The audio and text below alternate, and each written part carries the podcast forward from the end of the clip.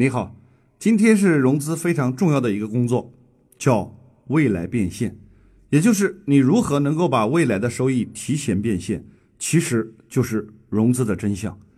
所谓融资，事实上对我们来说是融资，对别人而言，事实上是投资。别人为什么愿意投资我们？是因为我们的未来有无限想象。我今天未来变现的内容，我称之为实际上是融资的核心。因为融资，我把它分成四个部分。第一个部分叫风口取势，那风口取势，事实上就是为了让人们觉得你做的这个事儿非常有想象空间，很靠谱，是一个趋势。如果我把钱投给你，一定有无限想象的未来。紧跟着第二部分，因为投资的群体，每一个人、每一个机构、每一个公司，它的投资需求都是不一样的。我们透过超级分拆，能够分拆出各种各样的项目。或者叫各种各样融资的方案，这样的话能够满足不同的投资群体，然后可以让我们实现最大范围的融资。接着，投资者也愿意投给你，你也能够满足不同投资者的需求。接下来非常在意的一个问题就是，别人投给你能够产生什么样的一个收益？我们把未来能产生收益提前就把它计算出来，不仅仅提前计算出来。而且还能够让投资者有一个非常明确未来收益的想象空间。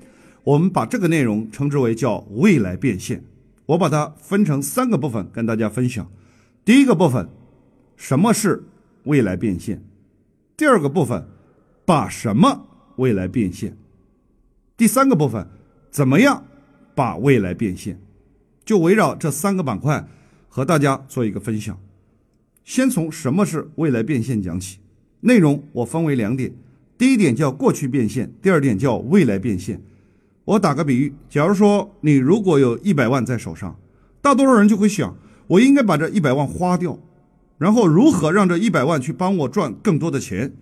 可能你会想到一个方法，就是我把这一百万投资投出去开一家饭店，然后这个饭店通过我的努力经营，一年做到两百万营业额，减掉一百五十万成本，创造了五十万利润。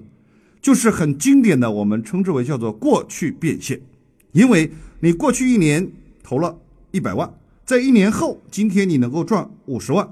可是如果没有过去你一年的投入和努力，很现实的就是今天这五十万你就赚不到。你考虑过一个问题没有？你赚到这五十万的同时，你觉得一年前你的账上有一百万的现金，一年后？你虽然赚了五十万，可是事实上你账上的现金并没有增加，反而少了五十万。但我这么说，你肯定听了不高兴。为什么？因为你会这样认为。你说，毕竟我的店还在呀。我当然知道你的店还在。可是好了，紧跟着第二年你又开始了，两年下来你等于赚了一百万。可是你考虑过没有？两年过后，你的账上依然是一百万的现金。就算你第三年又赚了五十万。可是三年时间过去了，三年前你二十八岁，三年后今年你三十一岁，你的钱事实上比三年前仅仅多了五十万出来。为什么仅仅多了五十万？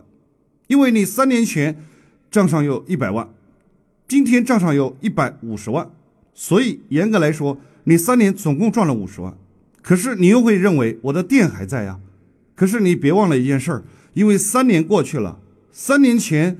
你那个地方开店的时候，可能没有什么竞争对手，就你一家店。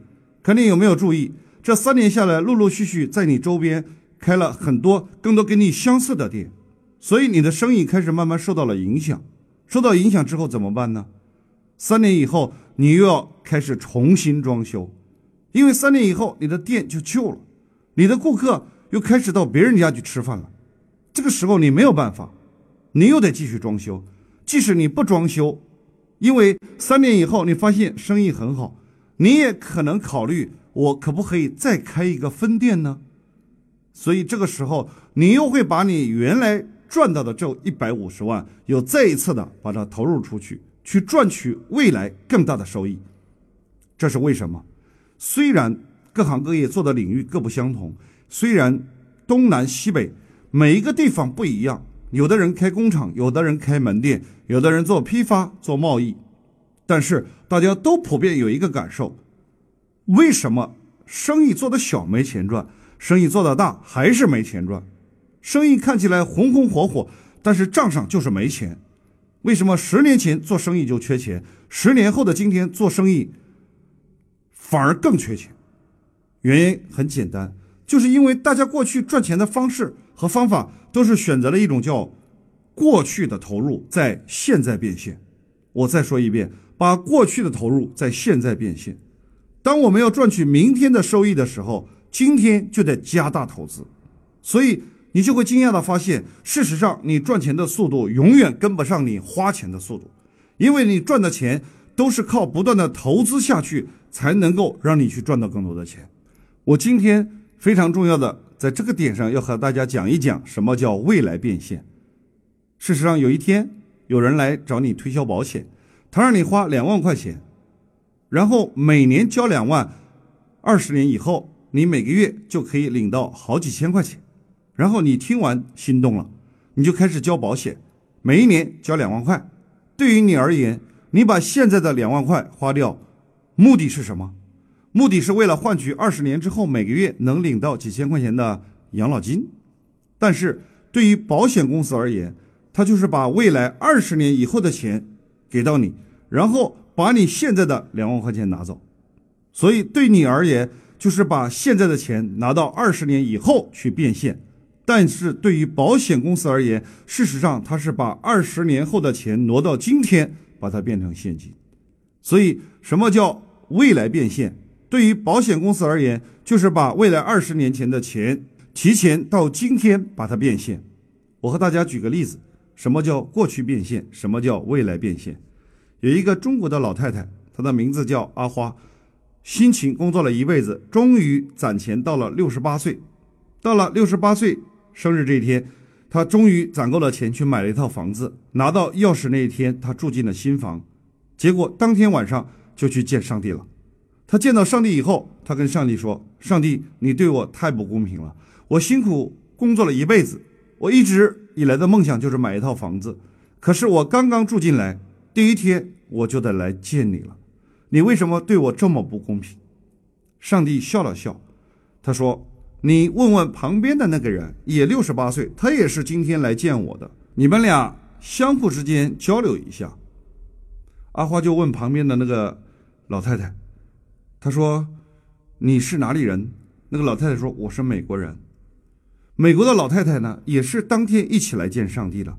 然后阿花就问说：“你跟我说一下你的人生经历。”然后美国老太太她的真名叫 Rose，Rose 说：“我在二十几岁的时候就透过贷款买了一套房子。我透过贷款买了房子，我也是今天六十八岁，我就住在了我自己的房子里。”然后我每一年每个月赚了钱，我只要把赚的钱拿出一部分来付利息。那今天六十八岁，刚好完了最后一笔贷款，然后我就过来来见上帝了。我是在我自己的房子里住了一辈子。阿花听完之后恍然大悟，原来他搞明白一件事儿，就是他的做法就是典型的把过去的收入在今天变现。美国的那个老太太 Rose 就是把未来能够产生的收入提前在三十几年前就变现。所以今天大家分享的未来变现的理念和方法，事实上并不仅仅是一个点子，而是彻底改变传统企业在做公司赚钱这个事儿上的认知。因为传统的公司在正常情况下都是靠不断的投资、不断的提高收入、不断的降低成本，然后来获得利润。那按照我们的逻辑来讲，能不能把我要投资这个事儿，能不能直接把它变成融资呢？把能够创造利润这个事儿，能不能把它改变成为直接创造现金呢？我能不能够把提高收入这件事儿，把它给扔出去，然后让别人来帮我创造收入呢？我研究要去控制成本，我能不能直接把成本外包和删除呢？所以，整个经营公司、做企业赚钱的理念和认知，你只要一改变，你就会惊讶的发现。你的公司经营起来赚钱都会变得无比的轻松。事实上，核心的经营理念就是把你从过去变现改变成为未来的收益如何能够提前变现。好，我把前面这一部分什么是未来变现先做一个总结。所谓的过去变现，就是我在过去透过投资一百万，透过过去的努力提高收入，努力的降低成本。最后才会产生利润。我把这称为叫收益。但是如果没有过去的投资，没有过去的付出，没有过去的努力，那事实上就没有产生收益，也根本没有办法产生收益。但是今天我们的逻辑要把它调整到：我能不能我的店还没有开，我这一百万还没有投资，两百万营业额还没有发生，一百五十万的成本还没出现，五十万的利润还没有的情况下，我能不能把这一百万的投资直接变成我的一个融资标的？融到一百万，把它弄出来，甚至不仅仅把它融一百万出来，而且我能不能够融一百五十万回来呢？所以这种思维和理念，我把它称之为叫未来变现。好，接下来进入第二部分，叫把什么未来变现？我把它划成两个部分，第一个部分通过股权未来变现，第二个部分通过代理权把未来变现。比如说，同样，还是我今天要投资一百万。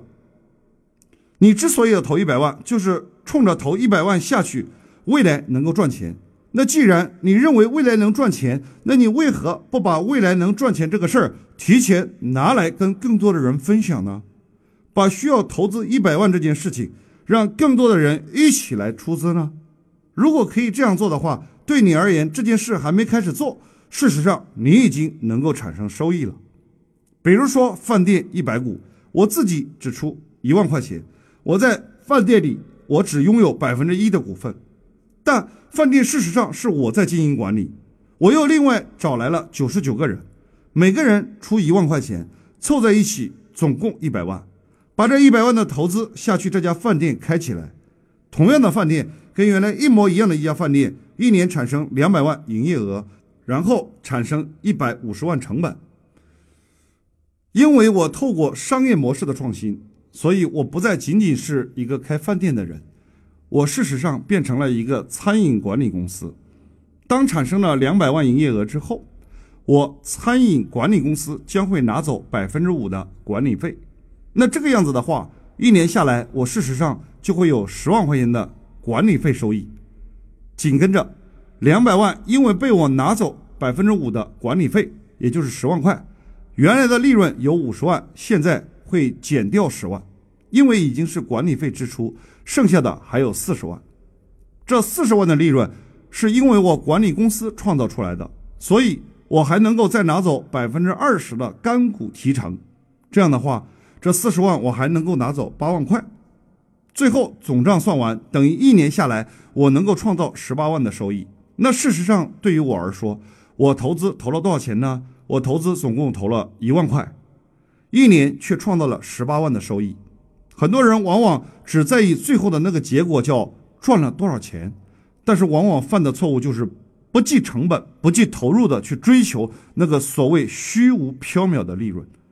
事实上，所有老板都要算三笔账：第一笔账叫利润率，就是你的利润除以你的营业额；第二笔账叫资产回报率，就是你的利润。除以你的总资产，但是最最重要的就是第三笔账，我们把它称之为叫投资回报率，也就是所谓的利润除以你的投资额，那个才是老板最重要的一笔账，叫投资回报率。所以虽然现在只赚了十八万，可是你的总投资额只有一万块，你的投资回报率高达百分之一千八。你原来虽然能赚五十万，可是你的投资额度却需要一百万。当你投了一百万，产生五十万的回报，事实上你的投资回报率只有百分之五十，所以跟你原来那个账一比较，你原来投资的一百万只能产生五十万的回报，可是像现在用股权变现，你只要投资一万块就能产生十八万的回报，产生的相互之间做一个比较，相当于差距三十六倍，所以如果用同样的资金，这是不同的做法，这是一比三十六的超收益差别，所以我常常说。我说少赚就是多赚，多赚就是少赚。你为了多赚，往往最后的结果就是自己反而投资越投越多，到最后其实真正赚的钱反而少。但是你懂得跟别人分享，懂得自己少赚一点，其实到最后因为少赚，但是对于你总体的投资回报率而言，事实上比你要多的多得多。你真正把未来变现理解以后，小到开一个饭店，你都会发现它产生的收益是截然不同的。如果没有未来变现的理念，你一百万拿去一年只能赚五十万；如果有理念，那就是一百万拿去能产生一千八百万的收益。这就是过去变现和未来变现最大的一个区别。我们把它称之为叫股权变现。对于投资九十九万的人，他产生的收益有多少呢？他投资九十九万，事实上一年下来，他也能产生三十二万的收益。所以这样也已经能够达到年化收益百分之三十三。另外还有一个更大的延展空间，就是对于你而言，你饭店需要投资一百万，难道一定是按照一百万的投资来计算吗？你可不可以按一百二十万呢？如果你按一百二十万来计算的话，其实你仅仅一万块钱都不用投，甚至饭店开张之前，你已经透过未来变现收到了二十万的现金在账上，并且每天的营业额还在你账上。那我们可不可以把它计算成一百五十万呢？如果按照一百五十万来计算的话，当你把一百股全部都卖掉。那你不仅一分不用投，而且能多收回五十万。所以，如果你能够把一个一百万投资的门店，你能够按一百五十万来计算，把股份全部卖掉，你不仅在店开张之前你就能够赚到五十万，另外每一天这家店的营业额依然在你账上，这家店依然还是你的，并且仅仅是这样吗？因为你如果用这样的方法开一家店，你就可以用同样的方法开三家店。你以后开再多的店，也不用再为钱而操心。不仅你的店越开越多，而且你的店开的多了以后，所有店里用的各种各样的物料，不都是由你来配送吗？你而且还可以产生物料配送产生的收益，并且不仅物料配送，每一天店里面还会产生很多的现金流，这些店又都由你在管理。你在管理过程当中，你收到的现金流，你又不需要做任何的投资。你就可以把这些钱拿来做金融性的理财收益，这些不都是你过去没有想到的收益吗？所以我说，未来的生意都是未来变现的生意。我常常讲，我说未来所有的门店都会卖光，也就是说，所有门店百分之百股权通通要把它卖掉。每一个开店的店老板都在思考一个问题。我如何把店的股份通通拿来卖掉，我依然能够产生比过去更大的收益。我把这称之为叫股权变现。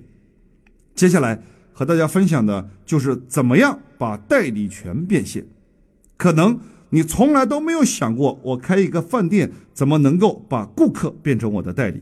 事实上非常简单。接下来任何的门店都会经历两个最基础的改革。第一个改革就是我要把门店的股权全部都卖光，把我投资门店的投资额能够全款收回，甚至一点五倍的收回，甚至两倍、三倍的收回。这是接下来所有传统实体门店都要进行的第一项改革。那么第二项改革就是需要开发顾客成为你的代理商。一个小小的饭店怎么能够开发顾客成为你的代理商呢？比如说非常简单。刨出你的成本之后，你能够产生百分之五十的毛利润。大多数饭店都会做一件事儿，就是当你拥有了百分之五十的毛利润，很多的饭店经常会做一个活动，经常会搞一个促销，说你在我家充卡充一千，我就送你三百块；或者你在我家消费只要满五百，我就可以给你打八折。其实这种做法都是非常笨的，为什么？原因很简单，当一千块钱充卡充完，你送的三百块钱，请问这三百块钱送出去之后，事实上就是把你们家的那个利润就给打掉了。你如果消费五百块，我就给你打八折，打掉那一百块，其实恰好就是你的利润，而且打完折以后，仅仅还是在消费层面，并没有办法为你带来新的业务，所以一定要改变过去在消费层面的思考。而且你过去在消费层面思考改来改去，无非就是今天给你打八折，明天给你打七折，或者是说今天送一千送两百，明天充一千送三百。但不管是怎么样，颠过来倒过去，那个顾客还是花钱花钱花钱。如果今天你能够把他从消费层面拉到让他成为你的代理商层面，那你就会发现每一个顾客背后事实上都有庞大的人脉资源。如果我们可以让顾客成为我们的代理商，把他背后的人脉资源都开发出来，我们无非是把能够产生的收益，过去拿来打折打掉，现在把它变成顾客帮我们推荐的分成。这时，我们就要设计出一款我们家的特色菜，比如说辣子鸡，比如说水煮鱼，比如说毛血旺等等都可以。就是说，你要把它设计出某一个特色菜。设置设计成一个爆款，对你而言，特色菜就是拿来引流的，而且就没有想过靠特色菜来赚钱。凡是成为你代理的顾客，你就送他二十份，他拿着那些特色菜去送给身边的朋友，他身边的朋友如果来这里消费，也觉得你代理的制度非常好，他也愿意加入代理的话，那推荐人就可以在。别人那里产生的消费当中，能够分成分到百分之二十，以后他就可以拿着百分之二十来抵用他的消费。如果他推荐的朋友当中有十个人也成了代理，每一个人也都是一千元成了代理，这总归就有一万块钱。这一万块钱当中，将有两千块会给到推荐人。那这个推荐人他就可以通过这两千块，可以在后续在你家消费，所以你的广告语都可以变成这个样子，叫成为代理的终生消费可以免费。这样的话，你就可以把每一个顾客都开发成代理，然后你从此以后只要把菜做好，只要把服务做好，只要把整个饭店的管理做好，你再也不用去担心客流量的问题了。不用再担心生意的问题了，所以我把这两点做一个总结，就是少赚就是多赚，多赚就是少赚。我与其把过去的投入在今天变现，虽然看起来好像多赚了一点，但是效率太低，需要投资太大，我倒不如少赚一点，把未来能产生的收益，我提前在今天就把它变现。所以采用了两种手段，第一，我能够把产生的收入透过代理权。分一部分出去，我宁可收入低一点，让更多的人帮我创造收入。我与其追求我的利润回报更大，我不如利润回报少一点，但是我不用投资了，让别人帮我去投。所以这就是把未来变现的两个基本要素，一个叫股权，第二个叫代理权。那么刚才我是跟大家举了一个小小的饭店的案例。如果站在开饭店更高一个层面的话，你把它变成一个餐饮管理公司，或者说在做餐饮行业的话，我说你可以有一个更大的想象空间。我来帮大家算一笔账，如果你来计算一个更大的想象空间，你就可以把餐饮公司拿来卖掉，把你餐饮公司的股权如何提前把它变现？如何？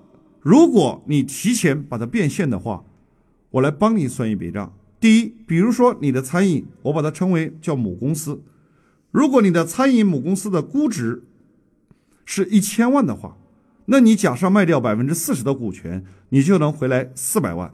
然后你又可以根据你餐饮下面的，比如餐饮的管理公司、餐饮的物流配送公司、餐饮的平台公司、餐饮的金融公司，都可以每一个把它拆分成叫子公司。如果每一个子公司都按照估值五百万来计算，也同样卖掉百分之四十股权的话，每一个子公司你能够透过股权融资回来两百万，然后五个子公司合在一起，你能够回来一千万，这是最基础的。我把它称之为叫未来能产生的收益，通过计算，然后提前透过股权把它变成现金。随着不断的发展，你的子公司下面还可以成立更多的事业部。然后每一个事业部，你又可以进行股权融资，再透过各种各样的事业部、各种各样的子公司，你又能够融到更多的股东，以及融到更多的收益。总体来说，就一句话：如何能够把未来能够产生的收益提前把它计算出来，然后透过股权的方式把它变现。老板，事实上有三种工作：第一种工作叫销售产品，第二种工作叫做销售代理权。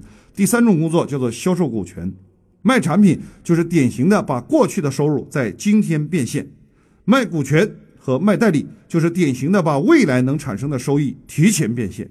所以，马云为什么说梦想还是要有的？万一实现了呢？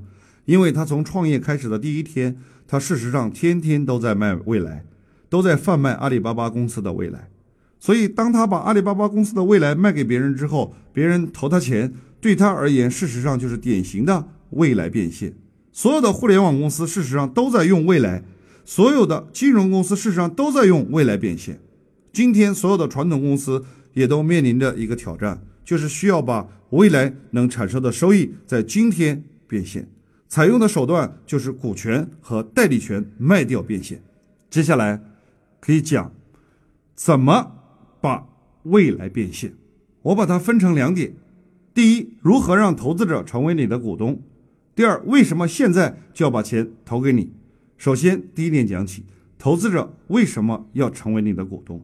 事实上，投资者对你感兴趣的并不是你投了多少钱，也不是考虑你公司到底值多少钱，他更不在意你是不是很努力，也不在意你是不是很好学，反而你所在意的他都不在意。为什么？因为你在意的是产品好不好，品牌大不大，销量如何，你自己的努力程度如何。事实上，投资者往往对这些他不感兴趣。投资者感兴趣的永远只有两个：第一个叫回报，第二个叫回本。事实上，跟投资者谈就是谈他能够获得什么回报，第二个用什么方式能够回本。凭什么投资者现在就要投你钱？代理商也一样。凭什么现在就要成为你的代理商？同样的道理，只是一个投资者购买了你的股权，代理商购买了你的代理权。但是对于他们而言，追求的都只有这两点：第一个叫回报，第二个叫回本。可是我发现，大多数老板很喜欢一讲就讲他自己的公司多厉害，讲他的团队多厉害，讲他的产品多厉害，讲他的品牌多厉害。事实上都没用，因为别人在意的都是。他自己有什么好处？投资者他能够获得的回报主要分两类。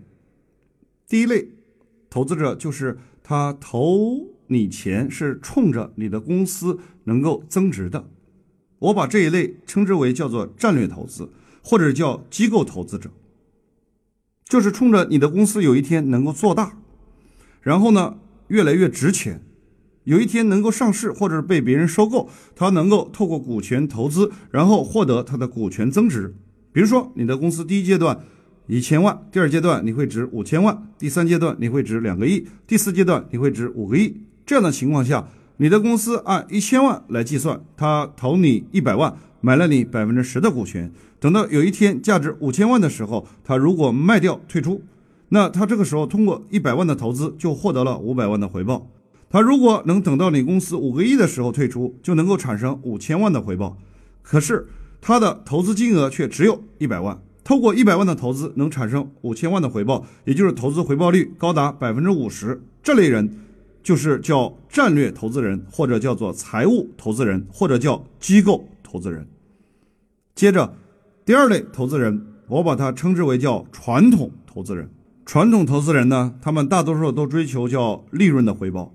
利润的回报主体怎么体现呢？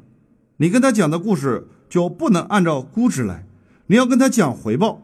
比如说，我一千万的投资，我公司估值，我这一千万的公司估值，我预计今年能产生五百万利润，明年能产生一千万利润，后年能产生两千万利润，在大后年能产生五千万利润。你如果今天投我公司按一千万，你买了我百分之十的股份。那你第一年就能分五十万，第二年就能分一百万，第三年就能分两百万，第四年就能分五百万。这样的话，四年合在一起，你总共能分到八百五十万。八百五十万除以四年，对你而言，你的这一百万的投资能够产生年化百分之两百以上的收益。这叫针对传统投资人的。现在的投资者普遍的特征是。要现在的利益，也要未来的想象，也就是要针对现在的投资者，你要讲两个故事。第一个就是你今天投资我公司，未来会上市，未来会被上市公司并购，你的一百万投资未来它能够增值，不仅未来能够增值，并且每一年我公司会产生很多的收益，你还能够持续不断的透过利润分红产生收益。所以现在要针对投资者来设计，就要设计这两点，我把它称之为叫双管齐下的投资回报设计。所以，投资者之所以会投资，往往就是因为你的超预期的投资回报能能够吸引他们。也就是说，因为能够产生超预期的投资回报，所以他们才会对投资你产生浓厚的兴趣。但事实上，大多数的投资者之所以能够下定决心把钱投给你，还有一个非常重要的点，就是如何让他非常清晰的知道。他能够快速的回本，以及非常明确的一道回本的方式。所以很重要的就是接下来第二个点，就是怎么样进行回本的设计。今天假设我的公司按照估值一千万来计算，今天你投资一百万给我，未来我公司值五个亿的时候，你将能够产生五千万的股权增值的收益。第二，不仅你能够产生这五千万股本增值的收益，另外你这一百万的投资，因为四年下来还能产生八百五十万的预期的回报，投资者被你的回报深深的打动，可是他还是依然不会投你钱，为什么？因为他一直还有一个顾虑，那就是我把这笔钱投给你，我到底多长时间能回本呢？所以这个时候你还需要设计第二套，也就是投资者的回本机制。比如说，今天你投资一百万成为我的股东，我接下来还可以送给你一个省级公司的资格。如果你帮我推荐一个省级公司，别人花一百万买了我一个省级公司的话，那我就可以把一百万提前还给你。这样的设计就让每一个投资者就非常清晰的知道，我虽然投了一百万给你，未来有股权增值，有未来的利润分红。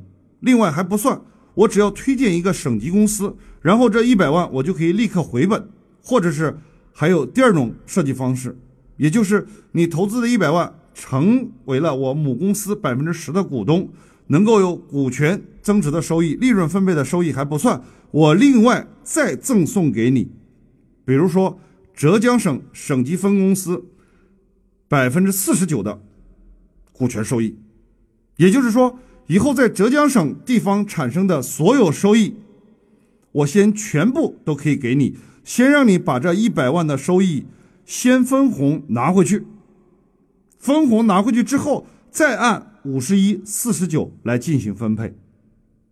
接着，我另外再给到你浙江省下面的县级代理，比如说每个县级代理如果按二十万一个的话，我先给你五个县级代理的资格。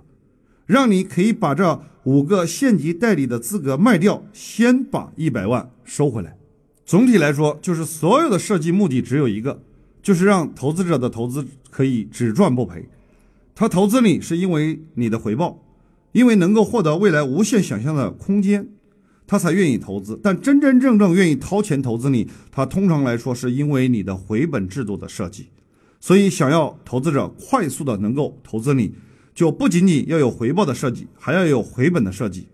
我来给大家做一个总结。首先，第一个部分就是什么叫未来变现，接着叫把什么未来变现，也就是过去我们是靠产品来变现，今天要靠股权和代理权变现。在设计股权和代理权的时候，你必须要充分的考虑两个因因素，一就是超预期的回报，以及非常具体务实的回本机制。甚至要有一个最差的一个托底制度。什么样最差的托底制度呢？你可以大胆的跟股东或者叫代理商承诺，比如说三个月之内或者六个月之内，如果不能把你的投资赚回去，我可以把你回购回来。